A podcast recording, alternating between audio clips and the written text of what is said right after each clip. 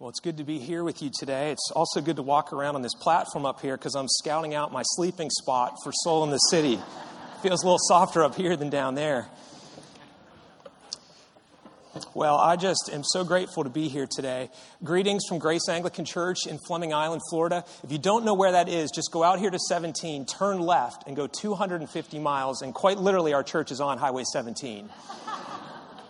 There's even a, a, plaque on the, on the front, right as you walk into our worship space, with Bishop TJ's name on it because he dedicated our buildings. We're, our church is well known to TJ, and um, I'm so grateful for his oversight. It was in 2001 that I first came to know uh, TJ when I was part of a church plant in Houston with Alan Hughes, who spoke here last week, the last two weeks actually. That was when I met TJ, and he kind of was my bishop for a long period. And it occurred to me this week as I was preparing that on this very date, nine years ago, TJ laid hands on me and ordained me as a priest. So it's so cool to be here in his church preaching uh, this day. So I'm really grateful to be here. And also to those of you from our Holy Cross days that came, it's good to see some familiar faces back there. Thanks for coming to encourage me.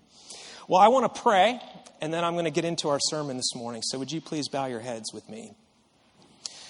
Well, Lord, it is good to be in your house. And I pray now that your Holy Spirit would come, that you would help me as I preach, that you would help the people of St. Peter's Church have your power, be empowered for the mission you've given them. Lord, if you don't speak this morning, it doesn't matter what I say. So come. We ask this in the name of Jesus. Amen. Well, as um, I think you're aware, this is the Feast of Pentecost. So this morning, we are giving thanks to God for his gift to the church about 2,000 years ago when the third person of the Trinity, the Holy Spirit, fell upon that church and empowered them for mission. It's called Pentecost, the prefix penta and the number five, because it happened exactly 50 days after the resurrection of Jesus. And so we are remembering that this morning. And it seems fitting, uh, following what Alan preached the last two weeks on your calling and then your equipping and now being empowered the Holy Spirit is the power behind this mission and ministry that we have. So that's kind of what I want to talk about this morning. And I want to, and my wife helps me with my clarity of message. So I want to be real clear on what I'm aiming for this morning. So later, if someone says, What was the sermon on? you can say this. If you see God, if you want to see God at work, you need to know what He's doing. So we want to look at what He says He's going to be doing, and then we'll start to see Him at work all around us. Who's the famous painter guy on TV with the big hair? Bob, somebody who paints and he talks with Bob Ross, right? If you've ever watched an artist start with a pencil to sketch out on their canvas what they're drawing, but they don't tell you, like Bob does, what they're doing, it just doesn't make any sense until way later in the process. The same is true about the kingdom of God. If you're aware of what God is up to on the front end, then as the picture unfolds, you know what's happening and you can participate in it. I want to just informally do a survey. How many of you have ever played paintball? Wow, okay, that's, that's a lot. Even some women out there. Well done. I want to tell you about the first time I played paintball.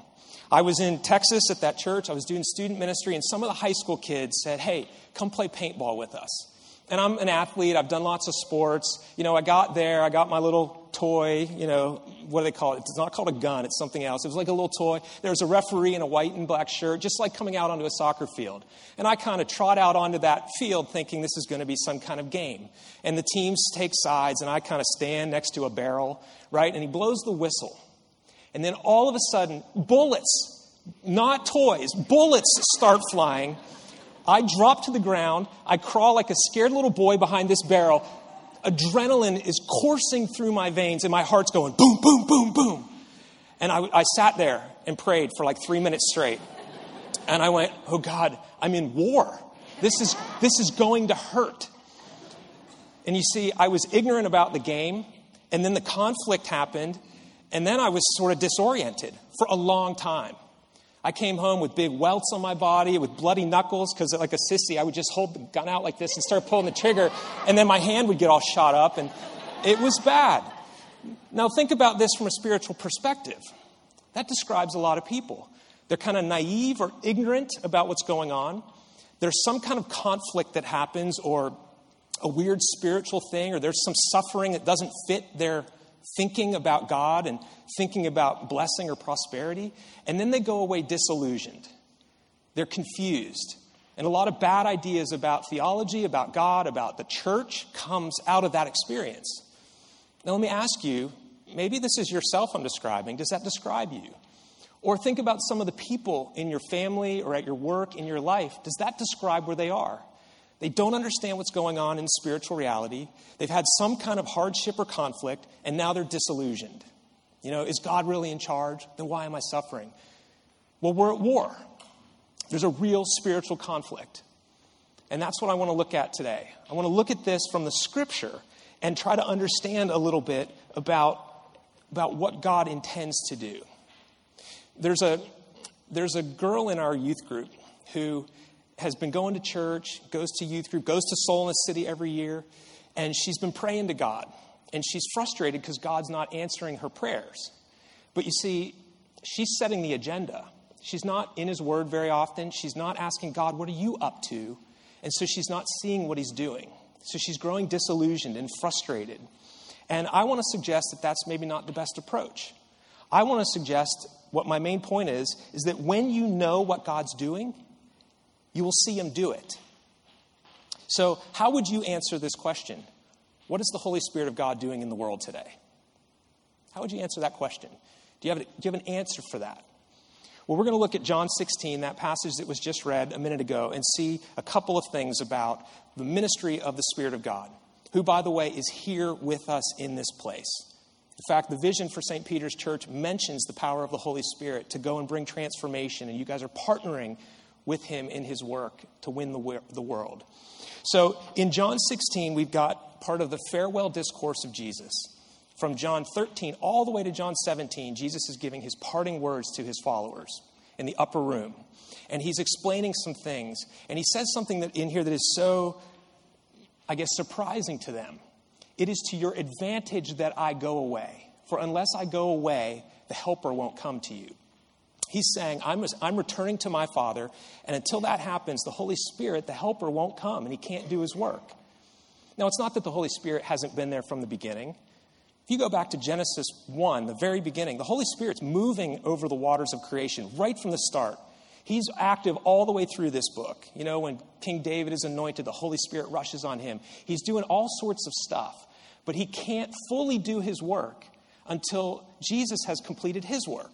So he dies on the cross, he rises to new life, and then he ascends to the Father, and then the Spirit comes because now he's got the full salvation of Jesus to work with. And he now, for the first time, comes and takes up permanent residence in the hearts of believers. This passage tells us, though, what he's, what he's doing. He's called the helper in the ESV. The Greek word is paraclete. Maybe you've heard that it's, it's not a word that can be easily translated over into English. So maybe if you're like an NIV person, I looked up a number of different translations on how this has been translated. The NIV says counselor. He's called the counselor.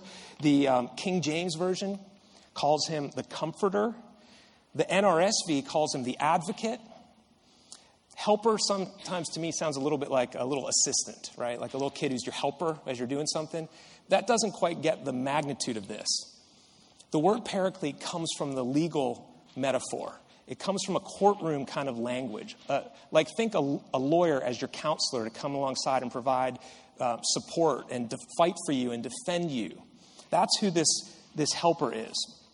And there's a fundamental concept in this passage that right now, in this passage, the world is on trial before God. Just like Jesus was on trial before the Sanhedrin, the Jewish leaders, and Jesus was on trial before Pilate, and the world condemned him. Now things are turned around, and in this passage, the Holy Spirit is coming and putting the world on trial. So this legal metaphor fits all the way through this passage. So the reality is that this is going on all around us right now. So there are three things this passage says in verses, well, it describes all three in verse 8. In verse 8, it says, And when he comes, he will convict the world concerning sin and righteousness and judgment. So there's your answer, by the way. If you didn't know what the Holy Spirit is doing, He's come to convict the world concerning sin, righteousness, and judgment. I want to look at those three things. concerning sin in verse 9, it says, Because the world does not believe in Jesus, whom the Father sent. So the first thing is about belief. It's about sin. It's about convicting hearts to believe in Jesus. This is the primary sin, is rejecting the one that God sent. Now, sometimes people think about salvation in terms of what we have to do, but that metaphor, uh, let me, let me give you this picture. Imagine, I mean, there's water all around here. Um, I'm a sailor like Bishop TJ. I love being on boats. Imagine a catastrophe happens, not to Bishop TJ, but it, uh, somebody else, and the, the boat is going down, and they're just swimming. They're out there in the water, just barely treading. There's no land anywhere in sight. They're about to get exhausted. We sometimes think of God like this here he comes with the helicopter, he drops a rope down and says, Climb up. That's not actually the picture of the one that he sent. Here's how it actually worked the Son of God comes in the helicopter, he jumps out you climb on his head as he hooks you to that ladder. He drowns as the helicopter takes you away. So all that you have to do is receive that. But what the world does, and the Holy Spirit convicts of this, is they fight him and push him away and say, No, no, I don't want that. I don't want that. I don't want that. And what the Holy Spirit does is he comes and brings conviction that I'm actually a sinner, that I'm, I need a Savior. And then we're in the right posture to receive who Jesus is and what he's done for us. You know, there was an account in Jesus' ministry where a man was lowered through a roof, a person that couldn't walk. He's lowered down by his friends, and when Jesus sees their faith, he says something to them. He, to him, he says, "Your sins are forgiven." It's kind of a weird thing, right? They're like, "Well, we, we were kind of hoping you would help him walk again. Maybe you don't understand what we're asking." He says, "Your sins are forgiven." And then, of course, all the people that watch this says, "How can he forgive sins? Who does this guy think he is?" And then he says, But that you would know that Jesus has authority, that the Son of Man has authority to forgive sins, be healed. And this man, of course, is healed. Now, here's the point which is the bigger miracle? The forgiveness of sins and the repentance of his heart, not that his, heel, his legs were healed. So there's miracles happening all around in our lives. It's when a person who is an enemy of God is convicted by the Holy Spirit and turns and turns and admits, yeah, I'm a sinner. I'm God's enemy. I need to be saved. That's the work of the Holy Spirit. That's what God has sent His Spirit to do. Now, let me go back to that girl from our youth group. You know, one of the things she, she did pray for that was in alignment with what God was doing was that a friend of hers from grade school, whose family doesn't go to church, would meet the Lord, would start coming to church. And this kid came to Soul in the City, and then he started coming to youth group. And he, she came home and told her mom, Mom, at youth group tonight, Garrett had tears running down his face as the youth pastor was talking about Jesus. That kid comes back now every week. Salvation is breaking into his household through this teenager. And she started to see this and got a glimpse of it. When you know what he's doing, you'll see him do it. When you know what he's about, you can start to go, hey, that's God there. Maybe even in your own life. When you recognize that you're you're not as good as you once thought you were. And you get to that place. That's the Holy Spirit working on you to convict you of sin, that you didn't believe in Jesus. That gets you in the right spot to move to the second thing, which is the Holy Spirit came to convict the world concerning righteousness. Now, again, think courtroom metaphor here. That word righteousness could mean justice. And the truth is that on the cross, it was an unjust death. That Jesus was condemned by the world, but he didn't deserve it. And so the Holy Spirit comes and he begins to convict people about this. Think about this during the, the Holy Week, right? You guys, I'm sure you observed Holy Week here, maybe a Good Friday service or something. Think about all the people in the path of Jesus that the Holy Spirit convicted that he was not deserving of that death, starting with Judas, who betrayed him, even before it happens, once, once Jesus has been arrested, Judas goes back to the religious leaders and throws the silver back to them and says, I've betrayed innocent blood. How did that happen? The Holy Spirit convicted him of righteousness because Jesus actually was righteous. Or think about Pilate's wife. In a dream, she, said, she, gets, she suffers much and she goes to Pilate and says, Have nothing to do with this man. He's innocent. Or think about the two thieves on the cross on either side of Jesus. One of them repents and says to the other thief, We deserve to be here, but not this guy. And he says, Remember me when you come into your kingdom. Jesus is a king. He didn't deserve to be on that cross. So that's the Holy Spirit convicting the world concerning righteousness and justice, that Jesus did not deserve to die on that cross. There's a whole number of other things that happen. Pilate puts a sign on top of the cross that says, the King of the Jews, right? And they're offended. No, no, say he said he was the King of the Jews, but it just simply says King of the Jews. And Pilate says, What I've written, I've written, and he leaves it up there.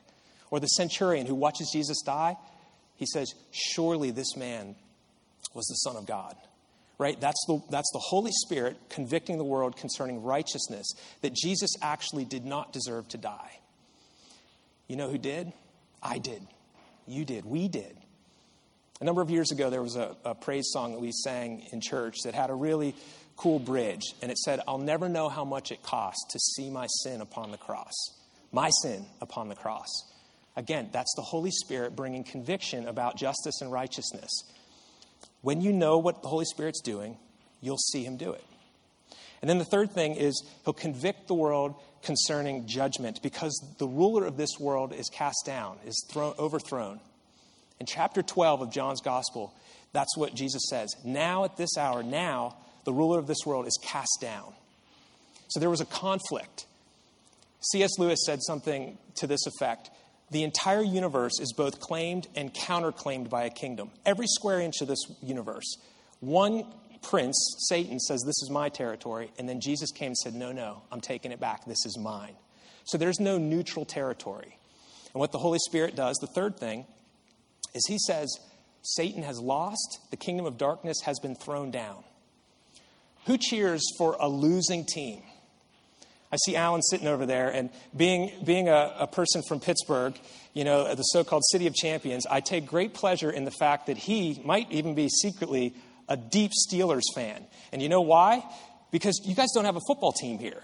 So when he was like, whatever, a, a, a, kid, the Steelers had won the Super Bowl and had won a couple of them in like the 70s. Do you think he's going to pick some team like Houston? Do you think he's going to pick some team like the Jacksonville Jaguars? No, he picks the Steelers, right? Because he wants to pick the winning team. The Holy Spirit is saying there are only two teams out there. One has already lost, already done. God is winning, He's already won. And so He's helping us to see that one path leads to destruction, for sure, and the other one leads to life. This is what the Holy Spirit does. He convicts the world concerning sin and righteousness and judgment. And it's an invitation. When you know what he's doing, you'll see him do it. We have a, an associate pastor at our church named Dan, and he and his wife went into this little kind of mediocre art boutique recently. And they were kind of looking at some of the pictures, and um, the lady that owns the place said, Hey, it's really good that you're here today. Since I'm the owner, um, I actually have a second floor with more art up there. Would you like to come up and see some of that? And they said, Sure. And they, it felt, the invitation felt slightly off. And they said, Sure, but we'll go. And they start walking up the stairs. And his wife said, As we were walking up the stairs, I felt this awful fear and dread come over me. And Dan started to feel weird about it too. And when they got up there, there was some art, but there was also some kind of reading room, sort of like a somebody who might do palm reading or have a crystal ball, or it was this kind of a cult place. And they suddenly realized this is re- the real deal. I'm in the presence of darkness here. And, and Dan said, in that moment, I felt this overwhelming strength that the spirit that is in me is stronger than the spirit that is up here, and that he's already won. And so, what was so interesting, Dan wasn't wearing a collar or anything. He just he was just looking kind of like a normal guy. And, and this woman said, You're a pastor, aren't you? Like she knew in the darkness of the enemy that this guy was a man of ministry and he admitted it. And then he started to talk to her some about this, and he felt the power of the Holy Spirit confronting darkness right there. And I, I don't know how far that conversation went because I didn't get the rest of the story. But my point is that there are two kingdoms that are, that are clashing. And what this prince who's been thrown down is doing now is he's either trying to get you to think he doesn't exist or to get you afraid and think he's more powerful than he is. And what the Holy Spirit is doing is he is convicting the world that of judgment, that he's already been judged and that Satan has been thrown down. So, for those who are full of the Holy Spirit, the Spirit that is within you is stronger than the Spirit that is in the world. And you can walk in boldness because of that. Now, I love, I love your mission statement at St. Peter's about going and transforming the low country and beyond and, and having the power of the Holy Spirit. And this Sunday is about understanding what that Holy Spirit does. And I want to give you a, a real specific point of application, two actually, and I'll close with this. One is I want you to look for the work of the Holy Spirit today. Expect Him to be doing these things. That's the promise of God's Word. He's out there convicting of sin, that we are sinners in need of a Savior. He's out there convicting that Jesus is a worthy savior, savior and did not deserve that cross. And He's convicting that the powers, the dark powers of this world, have already been cast down and have been judged. So go and look for this. Look for it in the people around you so you can then speak into it. I will tell you this one of the most moving things I've ever experienced is when God will speak through me in a conversation with someone, and that, and then the Holy Spirit will come into that, that person's life in some way. You know, if we're not aware of what He's doing, we'll totally miss those moments. Now, maybe I don't, I wish I knew you better, I don't. Maybe you're, maybe I'm kind of describing you. The Holy Spirit's working on you in some way on one of those things. I want to encourage you to surrender to that, to step into it fully, all the way, and let Him start to move in your life. So this day, look, look for this work of the Holy Spirit. And then the last thing is pray accordingly. That girl in the youth group accidentally was praying just out of compassion for her friend, but she was actually praying in accordance, in the name of Jesus, in, with what the Holy Spirit was doing. And that boy came to faith in the youth group. What a powerful thing. This is who God is. And as I say, when you know what He's doing, you'll see Him do it. Let's look for God today and let's pray for His kingdom to come here in our lives, in the friends and family that we know, and around the city. And then we'll be empowered for this, this ministry we've been called to and equipped for. And now we have the power because of the Holy Spirit. So I want to invite you to pray with me now. Would you please bow your heads? Oh Lord God, I thank you for your deep love for us. I thank you for the Holy Spirit, and I pray now that He, the third person of the Trinity, would come come into this church, come upon each person today. Lord, help us to love you and to serve you and to work to advance your kingdom. We ask this in the name of Jesus. Amen.